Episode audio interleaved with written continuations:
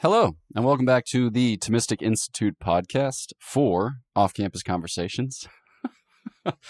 I don't know why. I find the internet to be a silly place and podcasts to be sillier still. So it's great that we get to follow up with Thomistic Institute speakers and talk about their lectures, uh, chase down some insights.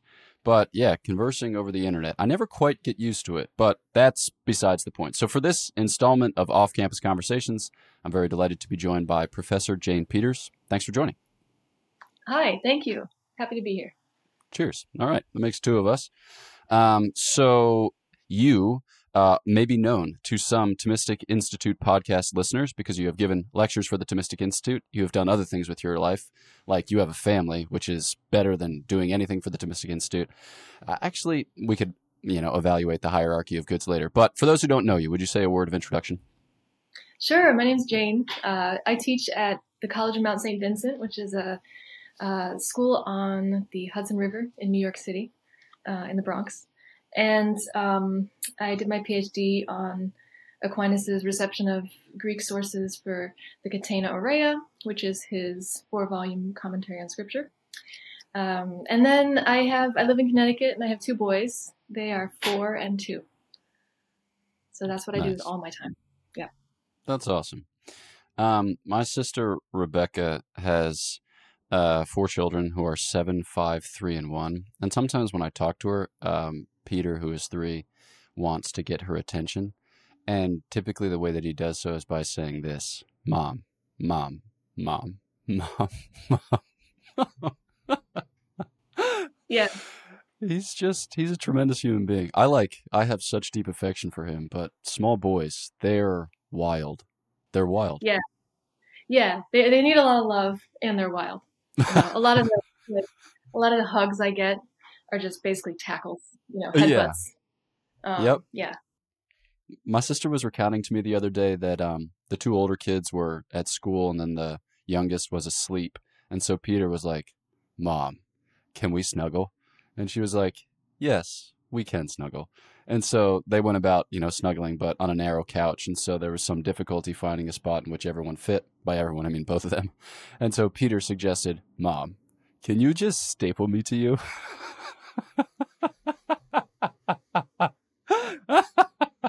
That's awesome. Yeah. That's awesome. So I'm trying to incorporate that in my prayer life. Like, Lord, can you just staple me to you? we'll see. We'll see what comes of it. it. Okay, but that is not the theme of this conversation. The theme of this conversation, it's actually pursuant to a lecture that you gave at Brown on AI and speech. Uh, so human speech, human concept, human expression, more broadly speaking. Um, so maybe as a way to start, could you like lead us into the conversation? Because you spent some time describing how AI works, and people will listen to the lecture so as to gain details on that. But maybe, um, yeah, insofar as you can, draw the main distinction between how AI works and then how human speech works and how you found that, uh, yeah, to be different. Sure. So this became a question for me and an area of interest for me just because my students were using AI. And uh, it was really annoying because it slows grading down a ton when you have something that you can tell isn't really the student's own work and they've consulted AI for it. And so, and I, I started to kind of think, you know, how can I explain to them that I actually want to hear from them and not Chat GPT or whatever? Um, and I thought, well, maybe you know, maybe Aquinas has something to say about that. So, um, so I looked at how ChatGPT works. Um, so it's a large language model chatbot. Um, it's been around for a while, um, but just gained a lot of popularity in the last couple of years. And um, it's GPT stands for Generative Pre-trained Transformer. Um, so it's a, a, generative kind of artificial intelligence. So, so, it uses models or algorithms to produce new output. Um, and it's trained on all this information. So 570 gigabytes of data. It's basically read the whole internet um, and a lot of digitized books as well. And it's digested all that. Um, and uh, then it's been, you know, programmed to produce output based on that information. Um, and so it's it's really sophisticated. Um, it, it's passed the Turing test, which is um, a test developed by a guy named Alan Turing um, to like if if basically if artificial intelligence can mimic human language well enough, it, it passed this test. Um, so it's it's very sophisticated, um, very effective.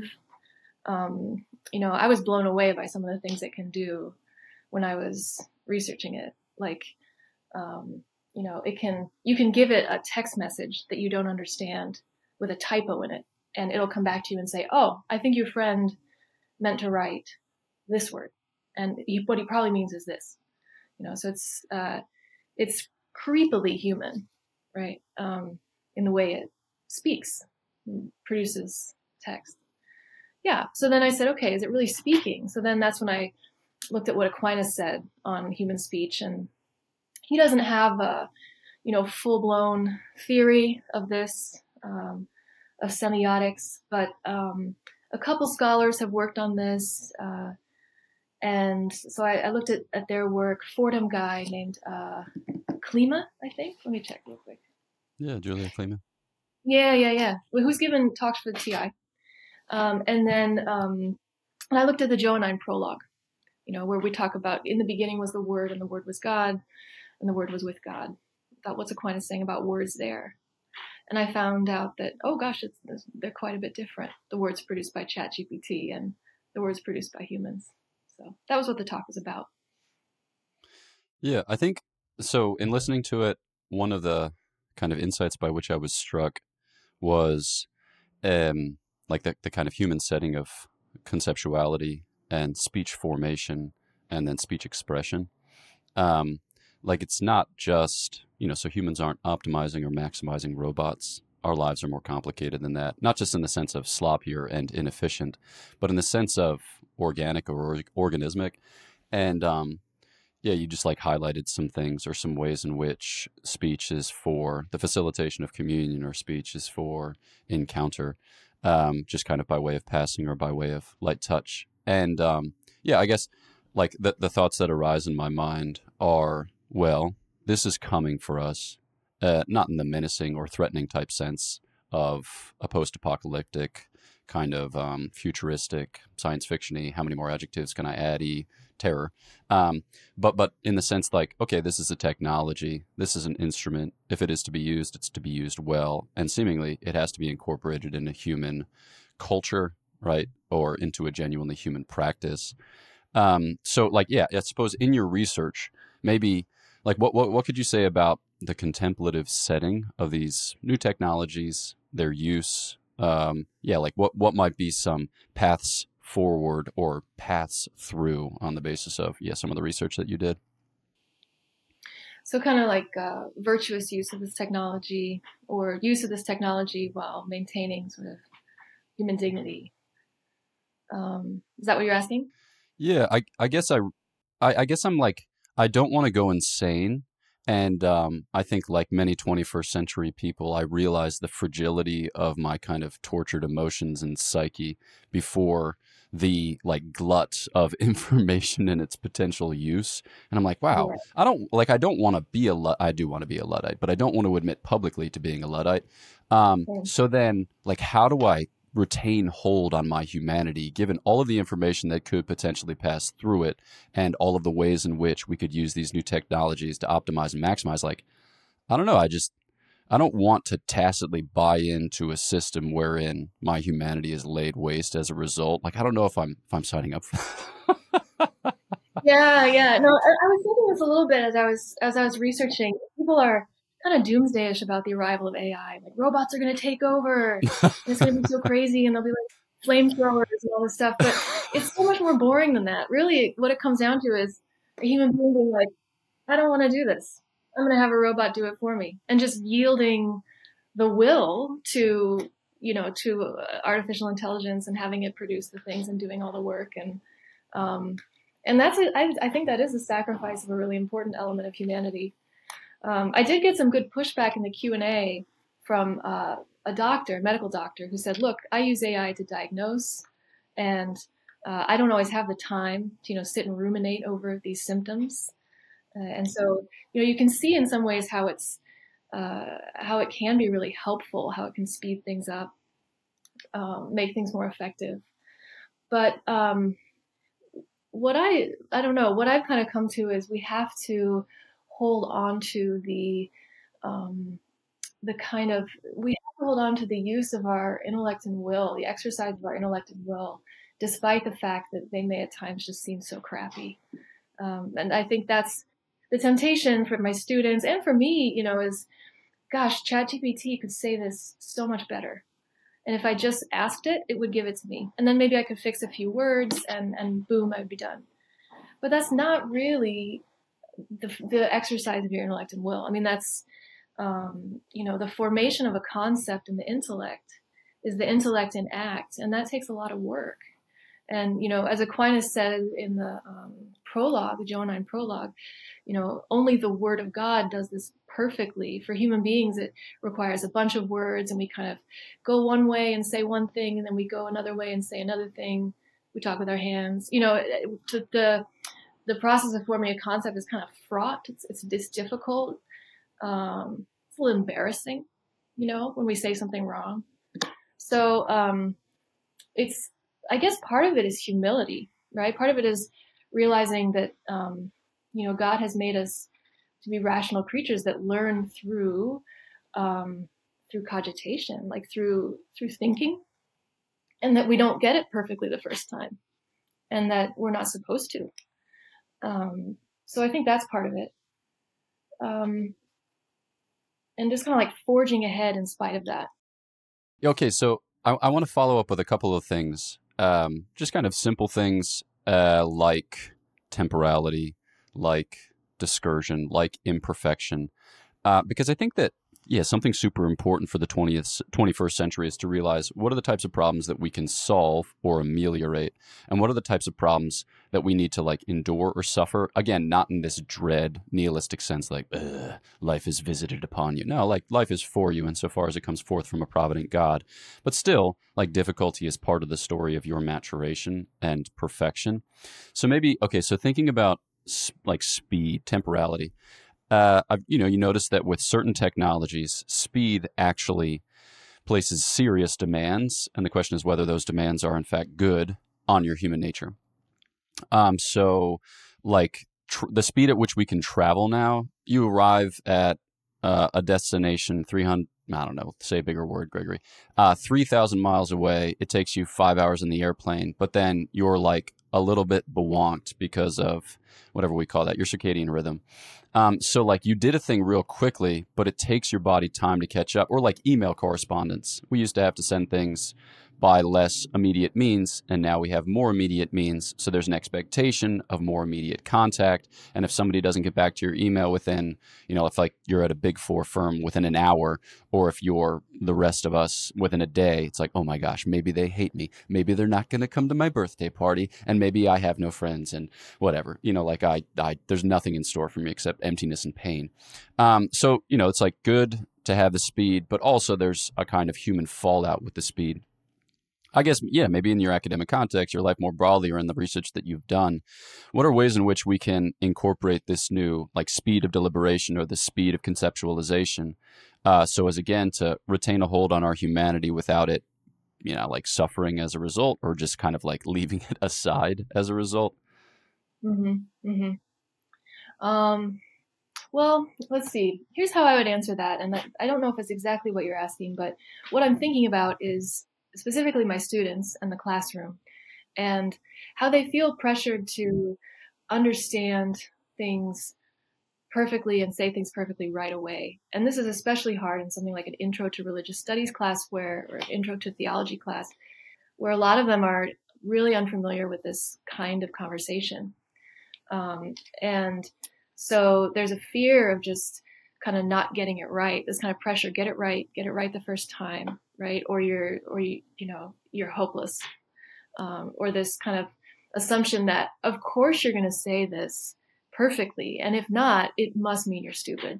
It's not that you're, you know, working through the, the concept and how to say it and how to sort of, um, I don't know, like how to internally own the the information that you're working with. It's just that um, you're dumb. And um, technology, I think, puts pressure on us to have um, a little bit of what's called a fixed mindset, like uh, kind of a black and white. Like I either can do this or I can't. Um, I feel like my answer just kind of sucks though, Father Gregory. I don't know. Um, no, no, it, it doesn't. And not just by way of cheerleading or encouragement, but in the sense that like, okay, I think this is, I think this is super important. So okay. thinking thought takes time. Thinking thought often goes by way of imperfection. Um, and that's not just in the practical order because we're dealing with contingents and we're dealing with material, material things. Um, it's also in the speculative order insofar as we, as human beings, are limited and that the exercise of our intelligence often goes by way of corporeal organs, not in that it's, you know, situated them so as to be wholly encompassed by them, but in the sense that, you know, like if you haven't slept well, you're going to be foggy, or if there's a serious problem, then it's going to be obstructed or hindered. But I think that this idea of like, you know, like thought taking time or thought passing off and by way of imperfection is super important. I'm thinking about this too because like, okay, we're we're recording a podcast, and the podcast listener is probably listening to this at somewhere between 1.5 and 2.0 speed because we just get in the habit of consuming content at a kind of alarming mm, rate which is Maybe. like that's not, i don't say that yeah. by way of judgment. When i listen to podcasts I, I did them at that speed because i was like give me the goods give me the goods.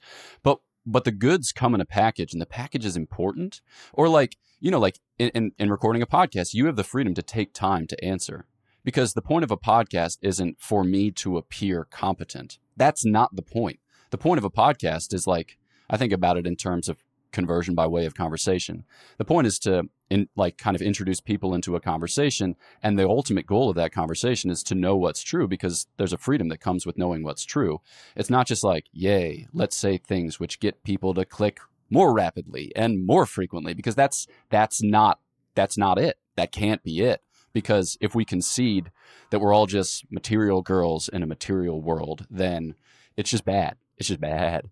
Um, so I think like like like in a classroom setting, how do you encourage your students or how do you console your students in that regard? Like how do you encourage them to be on the way, you know, to to take time yeah. to pass by way of imperfection and like introduce them into a conversation which will ultimately be beatifying.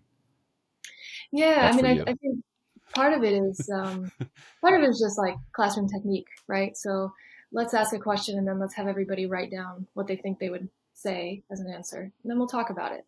But it's very slow, right? It's it's uh, especially in when you're talking about theology or God in a required course. Not everybody's comfortable with that, so take it slow, and then also you know uh, create opportunities for uh, for students to articulate things in their language, right? So uh, a few weeks ago we were going to read some Athanasius, and uh, you know that's that's tough to teach and i'm always kind of intimidated teaching athanasius. But we had just read the gospel of john um, and we had talked about jesus calling himself the way. And i said what is this about? How can jesus call himself the way? Uh, because i mean i don't know. I think i would make a pretty good way to the father. I'm nice. You know what what does jesus have that i don't have? Like what what makes jesus um, what, what makes jesus able to give me access to the to the father uh, in a special way. And I had this one girl um, raise her hand and go, "Is it because God's his dad?"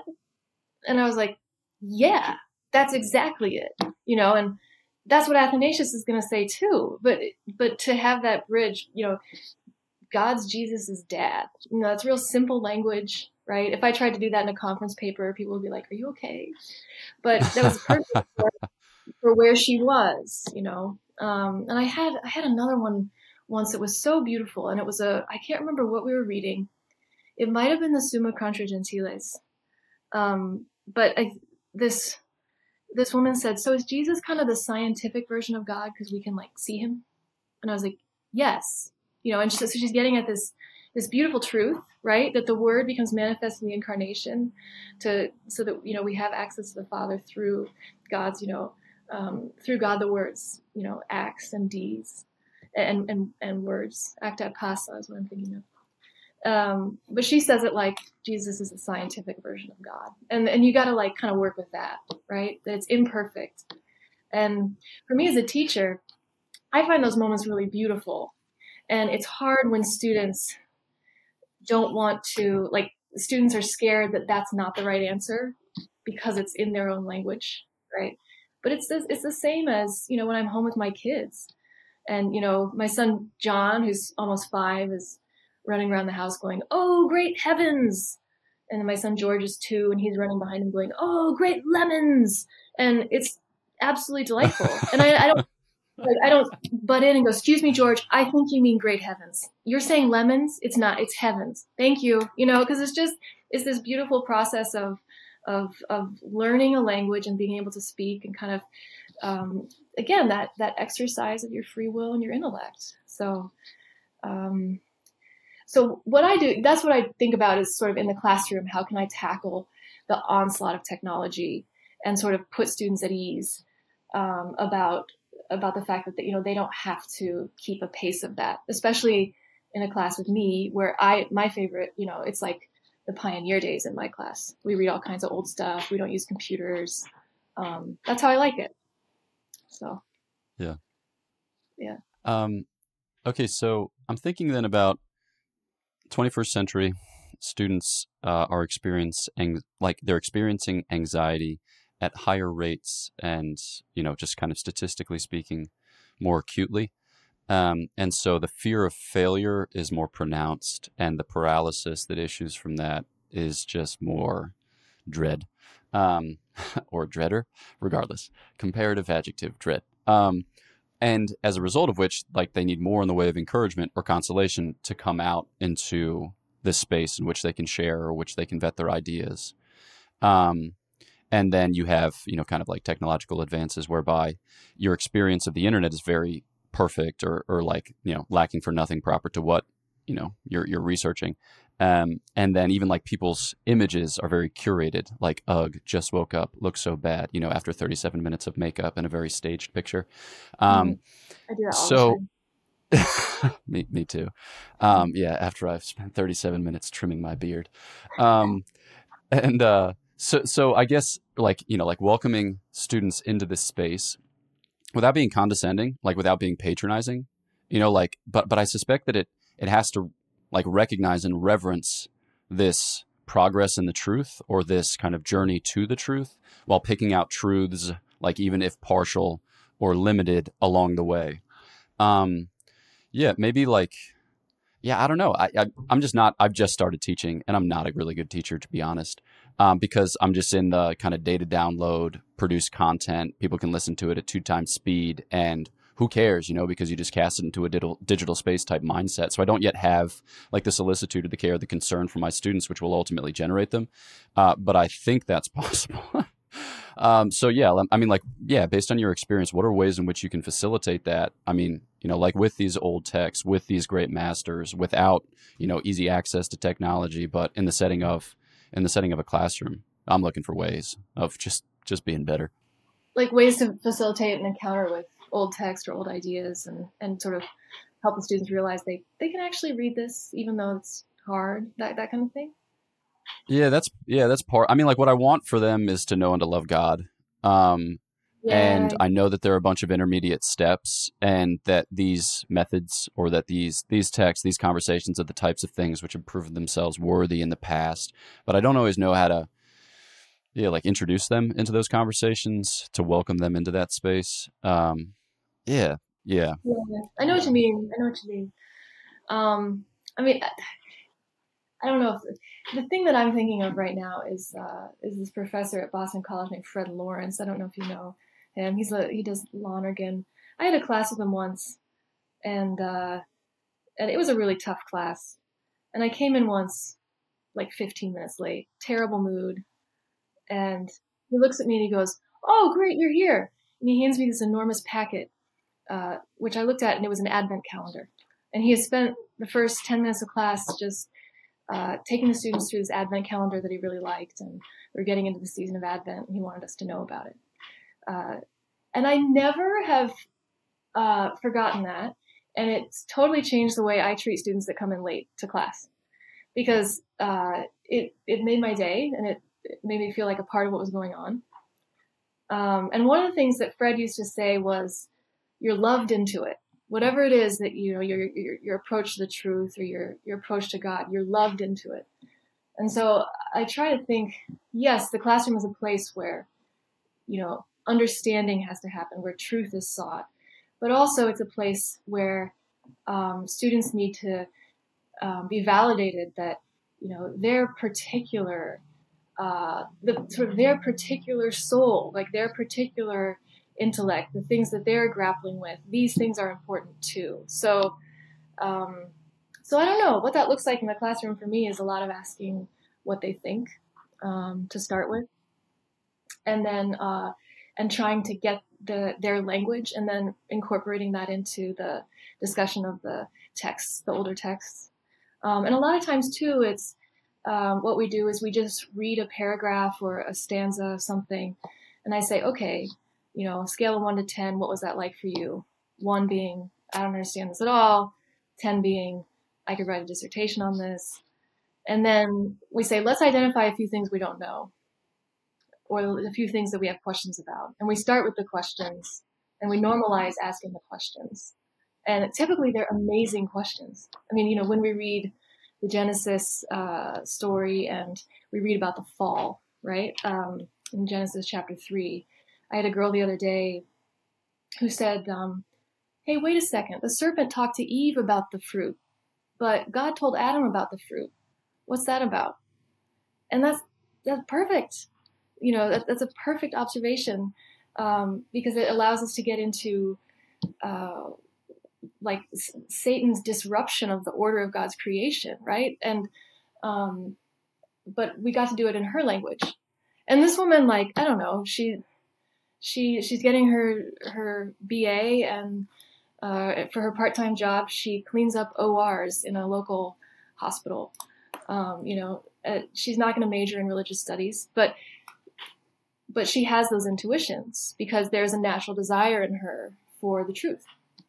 So, uh, so that's I don't know if that's helpful. That's just kind of how I proceed. That's a lot of like pedagogy, um, but uh, but I guess that's what I think about a lot because I teach a lot. Okay, so I want to follow up on another aspect or another dimension of this. I'm thinking specifically about how technological innovation changes human community uh, or the way in which human community is itself either impoverished or enriched. So, you know, the pandemic, a lot of people had access to FaceTime, whereas 15 years previously they wouldn't. And so they felt closer to their friends and families, whereas they, they might not have been able to be close to them. But then you could ask the opposite question Were we content to um, isolate in the way that we did, in part because we felt we had you know the the type of access to community which truth be told wasn't actually serving the human you know so there's there's these debates that you can host. And i'm thinking here about technology because you know uh, i guess some scholars will observe that we as human beings in relationships do much in the way of like information offloading uh, in the setting of a relationship. So you know, if I'm married to this person and she knows these things, I know that I don't need to remember them. So then when we go to a Christmas party once a year, I'm like, I'm never going to remember these people's names because I know that my wife will prompt me and everything is awesome. Jesus, you are Lord. Um, but, but when we get in the habit of relying upon our phones to look stuff up, you know, in the midst of conversation or chat GPT to do all of the number crunching or the processing, then we're not in those same types of relationships or we're not in the same type of like network of dependencies. So, can you think? I don't again, you know, in your classroom experience or in the research that you've done about about ChatGPT and beyond, um, like ways in which we can retain this human communal dimension of inquiry, um, of of conversation, of kind of corporate conversion. Um, yeah, like what are ways in which we can be sensitive to that or to be good practitioners of it? Yeah, that's a great question. And I definitely see, you know, with this technology, it's like a huge wave that's coming. You, you sort of want to resist it, but you know that you can't and that, that it seems so convenient for some. And, um, and, you know, even the way I've used my phone has changed in the last, you know, 10, 15 years, looking stuff up, right? It's, it's exactly like that. I, um, I was, uh, I was cracking up because when I was doing this talk, I, I came across this quote from the Phaedrus um, and I have to credit Joshua Hochschild for this because he had mentioned it in one of his TI talks. But where it's where Plato's like, ah, oh, man, if people learn to write, civilization is going down the drain. You know, and he just he hates the idea um, of people learning to write. And I think it's a little odd that this came to us through writing, and I, kind of want to think about that. But but you know, it's it's this idea that when you when you change the uh, techne, if I can use that word there, when you, when you change the, the thing you're doing, it changes the way you think, and it does change the way you relate to people. Um, during the pandemic, I I got to go to a lot of conferences on Zoom, a lot of academic things, and it was awesome because I'm an introvert, and so uh, I could fidget, and uh, you know I could ask questions. I was a lot more confident, and I got to shut that all off when I wanted to and just do sort of more thoughtful work, work away from all the distractions uh, of technology. It's not the same though for everybody, right? Some people were just craving that interaction, and uh, you know uh, what I love about um, sort of my colleagues here at at the school where I teach is that we do have all these different uh, areas of expertise, and so we learn from one another. And um, you know, I have, I have, a colleague who always is coming in talking about Kant and utilitarianism, um, and uh, most days it's okay to do that. Um, but uh, but also maybe what we need to do is intentionally slow down and um, and say, you know, I could Google that and figure out what the answer is, but I don't know. Like I don't know when the Council of Ferrara Florence was, but I can still kind of think about it and talk about it and oh, it's created this question, and so later I can go back and look for the answer, and maybe it'll stick with me a little more. Um, it's a challenge with my kids too, because I want to Google everything for them. My son right now is like, "Mom, what's the fastest thing in the world?" And I'm like, "Okay, what do you mean? You mean like a land, you know, land animal, or can it be in air?" And you know, he gives me some. Well, okay, I think it's probably you know one of the sonic jets, but I don't know. I could Google it, but but I have I don't know I, I don't want to because it's almost like it, it it makes the process of inquiry less cool. Um, you know, mom, what's the hottest thing there is? Well, I think it's a white dwarf star, and I'm like second guessing myself. Um, and I, I, do actually have to look that up and tell him what it is because I don't know. But um, I don't know. Maybe the maybe the process of formulating the questions and sitting in the uncertainty is is something people do together. That's good. Uh, you know, like you, you were talking earlier about this as sort of a journey of knowing the truth. Kind of we're, we're in statu viae, right? So um, we have to live into that. We can't pretend we're, we're done because we're not done. We're still figuring out the truth um, yeah. and learning to contemplate the truth. Yeah, it's it's interesting. Like, um, so thinking about it, what does it mean to be a wayfarer? Right. So it's to be mm-hmm. on pilgrimage and a pilgrimage has a destination, and the destination characterizes your experience of the whole journey. Uh, because you know an aimless pilgrimage is a poor pilgrimage indeed. Um, so on the one hand, you know you don't want to relativize the experience and say like, you know, the destination doesn't matter; it's all about the journey because because that's not true, and you can die of exposure in the midst of savage mountains and be lost to your loved ones. Um, but but but on the other hand, the point isn't just to arrive at the destination. You know, like I, I don't think the people who start the Camino from their homes in Switzerland regret it when they come to discover that you get the little certificate provided that you depart at least from Sarria, you know, 100 kilometers away. Yeah, it's just like, exactly. you fool, you spent 3,200 kilometers when you could have spent 100. They're like, yeah, yeah, that's not the point. And I think that like virtue does afford us um, a beautiful way by which to enter into that mystery because you want to, you don't yeah, you don't just want to arrive, you want to heal and grow on the way such that you become worthy of the destination, such that when you enter into the sanctuary, you're made competent to worship because you're meant to offer your life. You know, like it's not just a matter of offering your discrete knowledge of this fact or your discrete acquisition of this good. You know, it's like, I want to give you everything, but that means, uh, you know, I'm a human being and to give you everything means to give you everything in time and space over the course of however long you permit me to live. Um, yeah, yeah. Um, and that there's nothing sort of there's no particular aspect of human life that is is worthless in light of this greater goal, as long as it's sort of ordered toward that goal. Um, I don't know. I'm thinking of one of my favorite things. So I study the Catena Aurea, and there's this uh, part where Jesus, you know, in the Gospels, cures a blind man by spitting in the ground, and um, one of the Greek fathers in the guy named Theophylact, he says, well, why did he spit? You know, and this is question like, if Jesus could have just healed the blind man by touching him, you know, why did he, why did he spit? Um, and I especially love this story because This is the same question my four year old asked me when I read this children's book about this story. He goes, Why did he spit? And at the time, we were working on not spitting, so maybe that was part of it. But, um, but what Theophylact says is, uh, you know, because even the most superfluous moisture of Christ's body is divine. It was like, wow. You know, you think, okay, fully God, fully human. Yeah, I get it. And then you think about the spit. Like, wow, the word spit.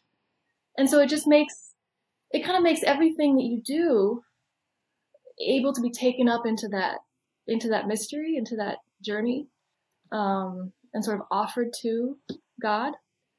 Um, so, uh, I can't remember why we started talking about that. Sorry, but I but That's no, it's yeah. You don't want to die in, alone in the mountains. That's right. Um, you want to you want to on ev- in every part of the journey. Um, you want to be have the the end in mind. Yeah. Yeah. Yeah. And and, and I mean, like, oh, sorry. Go ahead. No, have, have you done the Camino? I was wondering. I've done part of it. Yeah. Have you? Oh, okay. Okay. Yeah. Yeah. We left from uh, Saint Jean Pied de Port so okay. the border of Spain and France. And I did meet people who like walked out of their house and onto the path in Belgium, and it was cool. Yeah. No, I um, we left from Astorga, which is um 170 miles to the to the east. Um, so I guess like a third of the distance from what you would have traveled. Um, but I, I went with zero expectations. It was kind of like a, I have to do this thing and that thing and the other thing and then walk the Camino and then get back up here and then go to the, you know, so like I wasn't thinking about it. I wasn't recollected, but I was bowled over by it. Um, in part because the experience is encompassing. It's like when you're on the Camino, you're, you're just on the Camino. You're not keeping up with your emails. You're not remaining in touch. You know, you're not able to plug away at this little side project. You're just, it's like you're just on the Camino. Um, and there was something about that for me that was so, yeah, healing and growing because I think that one, one, of, one of the effects of technology in my life is that it permits me to be more compartmentalized and, in fact, more divided. Um, so there was something about like receiving my humanity back whole over the course of 12 days as my feet gradually disintegrated in kind of like pulpy, blisterous messes. Um, that that was great. That was it was just focused. Um, and abandoned i mean for lack of a better word abandoned. Like here we are. This is what we're doing. And as a result of which i felt like i was I was able to like meet people uh, encounter people more profoundly some of whom i'm still in contact with. It's just like random people in random places. Totally. Yeah, um yeah. no that's that, that was my experience too. Just and i think i was coming out of um, undergrad and a graduate program uh, and the graduate program was a, service program, so I was, was teaching and then also getting an MED. And all of a sudden, I was just on the Camino, and I, I didn't have to do anything else. Um, and it was, it, I like how you put that, you know, just the restoration of your humanity, um, even as your feet disintegrate. So the, you know, the like, um, what do I want to say? Um, hang on, let me think. Sorry. I lost my train of thought, but it was important. You, Hang on. You don't have to apologize. Um, okay. Um, yeah, well, I was used to um, having come out of this, out of these, you know, academic programs, and then doing teaching and being kind of like a young single high school teacher who like chaperoned all the dances and coached all the cross country team, you know, stuff. And um, I was used to just totally punishing my body. Like, my body doesn't matter. I'm just gonna like fill it with caffeine, get out there, produce a lot of content for the students, for my you know programs, and I I wasn't necessarily totally related to technology, but technology definitely facilitated that, right? All the emails, you know, all the online learning platforms. And then when I was out on the Camino, I couldn't do any of that stuff, and I had to do things like wash my shirt, you know, and and um, you know stretch and think about what I wanted to eat because if I ate badly, I would really feel it the next day. And it was just this total return to all of these very practical uh, things. Um, but it, I, I, very much experienced sort of the love of God in, in that because of um, because of how much it it was sort of a validation of being created with a mind and a body, uh, which uh, you know you kind of forget. I, I, and I think that's maybe the source of the anxiety for some students we're talking about earlier, right? It's like they don't. It's like we, we're not very good at living in as a embodied I don't know how to say it. We're not very good at living as a as a person with a mind and a body. It's like we're kind of, I don't know. As yeah, an embodied soul or as an ensouled body. Yeah, yeah. Hylomorphism. Boom. yeah, I um the last day of walking, I was on the verge of tears for the entirety of it. And um, you know, which like sometimes happen. You know, I have I have grandparents and great grandparents who were, you know, like Italian, so I feel things and I gesticulate wildly. Um, but but it like kind of snuck up on me where I didn't realize that the experience had been working at some change or some effect in my life until I was conscious that it was present and didn't know how to name it. I was like, whoa, which is great. Yeah, which is super beautiful. Um, so yeah, no, I am grateful for it. I think I think that's a perfect example of a time when you know somebody asks you to write a paper on that, right, or give or give a talk on that experience, and you're like, how do I say this? Maybe ChatGPT can articulate you know this experience for me, right? ChatGPT, imagine you're a pilgrim with Italian ancestors walking into the you know the square of Santiago de Compostela. What would you say? And like, no, that totally misses the point, right? I'm looking at the I, I'm looking at the commentary on John here, right? And and Aquinas is like human speech is messy, and you know we have to say things, we have to proceed through many kinds of words to get at what we're what we're, what we're the concept that we're forming or what, what the thing we're thinking are interior words. But that's the whole point. I mean, that's that's the dignity of the human person is to have an experience and say, I don't really know exactly how to describe this, but I'm going to try. Yeah. Right? It's worth trying to uh, and yeah. I love trying to. Yeah. Yeah. I was recently reading Eugene Boylan, um, who was a 20th century Cistercian, I mean, Trappist. Uh, those are both true. Um, and he wrote a handful of commentaries on the spiritual life. And in one, he makes the observation we talk about mental prayer, we talk about meditation, good, good, good. But recognize the fact that there are three dimensions to it and they shouldn't be collapsed. One is spiritual reading, uh, one is reflection, and then one is what one might call mental prayer or like a kind of contemplative disposition whereby one you know formulates these affections and is in kind of like living grappling almost tension with god. And he says a lot of people just tend to drop out the reflection piece. And i think maybe this is a good note on which to conclude. Um, yeah, it's like it's like worth thinking about things, even if you're not in the presence of the Blessed Sacrament, even if you can't call it mental prayer, um, even if it doesn't seem to serve another purpose in your life. Like I was I was reading Boylan, and I was I was actually on retreat in June, and so I just took time to write some bad poetry because you know it's bad poetry. I don't think it needs a further justification. Then it's bad. I mean, it's bad poetry, um, because like you need that. You know, like your your mind needs to be able to expand to that possibility at the very least, and that reality, perhaps more more simply stated. Um, so yeah, I don't know. Maybe maybe your thoughts on yeah uh, thought, speech, expression, any concluding thoughts that you want to say apropos of yeah our human culture and our human vocation. Sure. Well, I mean, as I was preparing the talk for Brown, one of the things I came across was an icon of Christ uh, reading from Isaiah in the temple. And that sort of brought home the whole point I wanted to make about uh, sort of the human endeavor to search for and talk about the truth in the life of faith. Because we have as our model and our, our exemplar, you know, a God who, though being perfect word, right, um, from eternity, became flesh, walked into a, a place of worship, opened up a book that that he inspired as word, and read the words that another dude wrote based on his inspiration of him. I mean, what kind of God does that, right? Like, oh, I wouldn't have exactly said it that way. The Spirit of the Lord is upon me, you know. But but this is the humility of God, um, and so this kind of, for me, this is a very important message that sort of um, our discussion, uh, our, our the human desire to sort of pursue the truth and talk about the truth and share the truth with others in community as you've been talking about, is all an opportunity to participate in the mystery of the incarnation. It's kind of like, you know, St. Paul calls it a foolishness of preaching or foolishness of speech, um, where perhaps it would have been more efficient to go about it another way. It would have been quicker to obtain the truth through another way. But the way we have before us is is is the Word made flesh, who is way and who's inviting us into that, into the mystery of sort of following Him in in how it is that He chose to to save us, which is through a kind of foolishness of speech.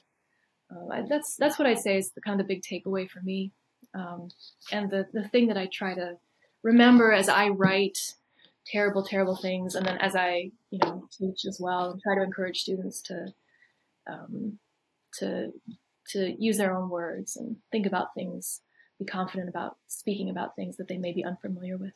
So, yeah. Amen. Yeah, that's it's an encouragement and a consolation for me. I think sometimes um, we hold ourselves to an A plus standard in all in all dimensions of human life. When truth be told, I think you know, like most of us kind of deliver in a, a B plus kind of maybe A minus type way for the most part. And there are going to be days in which we deliver a B or a B minus or a C plus or something catastrophic. I mean, that happens too. And there are going to be rare moments when we deliver the A, A plus content. And I think that that that's it's better this way because it reminds us of the gratuity of the whole dispensation. Uh, like, what do you have that you have not received? If therefore you have received it, why do you boast as if it were your own? You know, so there's the sense exactly. in which you know, for the their pagans are, are visited by the muse and we by the word incarnate. And so, yeah, to cultivate a certain disposition of welcome um, of yeah, almost hospitality sounds silly and blah blah blah, but yeah, a contemplative disposition vis-a-vis the word, such that we can hear his speech and yeah, ponder it like Our Lady. It's not a exactly. bad way to live I was life. thinking that earlier. She she pondered all these, she kept these things in her heart, and she pondered them. Yeah. Yeah. Cool. All right. Well, um, let's see resources that you that you might recommend to the individual um, yeah, interested in these types of things. The Catena or the Catena Aurea of St. Thomas Aquinas for for all things patristic um, and sifted by St. Thomas himself. But other other any other recommendations that you you might make pursuant to the conversation? Yeah, in terms of ChatGPT and thinking about the way technology works versus the way the human brain works, I think there's a few TI talks that are really good on this that I'd recommend. Um, one is Jonathan Buttaci's talk, "Why Would a Biologist Believe in the Soul?" Um, and then the another is um, Joshua Hochschild has a talk. I think it's called "What Is My My Phone Doing to Me?" Um, but in that talk, he has a, a, lot of great stuff about sort of technology, and he goes into AI as well. Um, and Gyula Klima, if I'm pronouncing that correctly, um, has also given a relevant talk with TI. But um, but you know the question I think sometimes when we talk about uh, AI and, and human production and human speech, the question comes down to do we have souls or not, and are we completely determined by material processes or not? And and those um, those TI talks I just mentioned are are really good for that. Um, and then, um, well, I I just always plug reading Aquinas himself, right? Uh, the Johannine prologue is is really meaty. Um, if you were a student at the University of Paris, it would have taken you 11 days to get through it. Um, but but just to read that um, and kind of see what Aquinas is doing with this idea of, of word. Um, and uh, yeah, yeah, and I love the Catena Aurea. Everyone should read the Catena Aurea. It's it's a, it's beautiful. It's good for meditation. It's good for um, for um, like trying to get through the day the the Sunday Gospel reading, what's happening. Um, it's good for study. So, boom. And one of the versions that we have translated in English was translated by John Henry Newman. So that's right. You get a saint through a saint, which is not a bad way to live. That's right. 1841. yeah. And then you've got Martin Morard has this amazing site, if people know Latin, you know, where he's looking up all the sources for these texts. We can we can see where they came from. So as Thomas assembles these different uh, fathers and their commentary, Martin Morard is going like, oh yeah, that's from, you know, Gregory of Nyssa's homily from you know, transfiguration of our Lord, etc., etc. Cool. Dig. All right. Well, thanks so much for making the time, for taking the time, uh, for giving your time. Um, and yeah, maybe we can follow up on the conversation once our entire civilization has been overtaken by robots. Um, just kidding. Sounds good. no, that'd be good. That'd be good. If they let us do it, we can we can we can do it.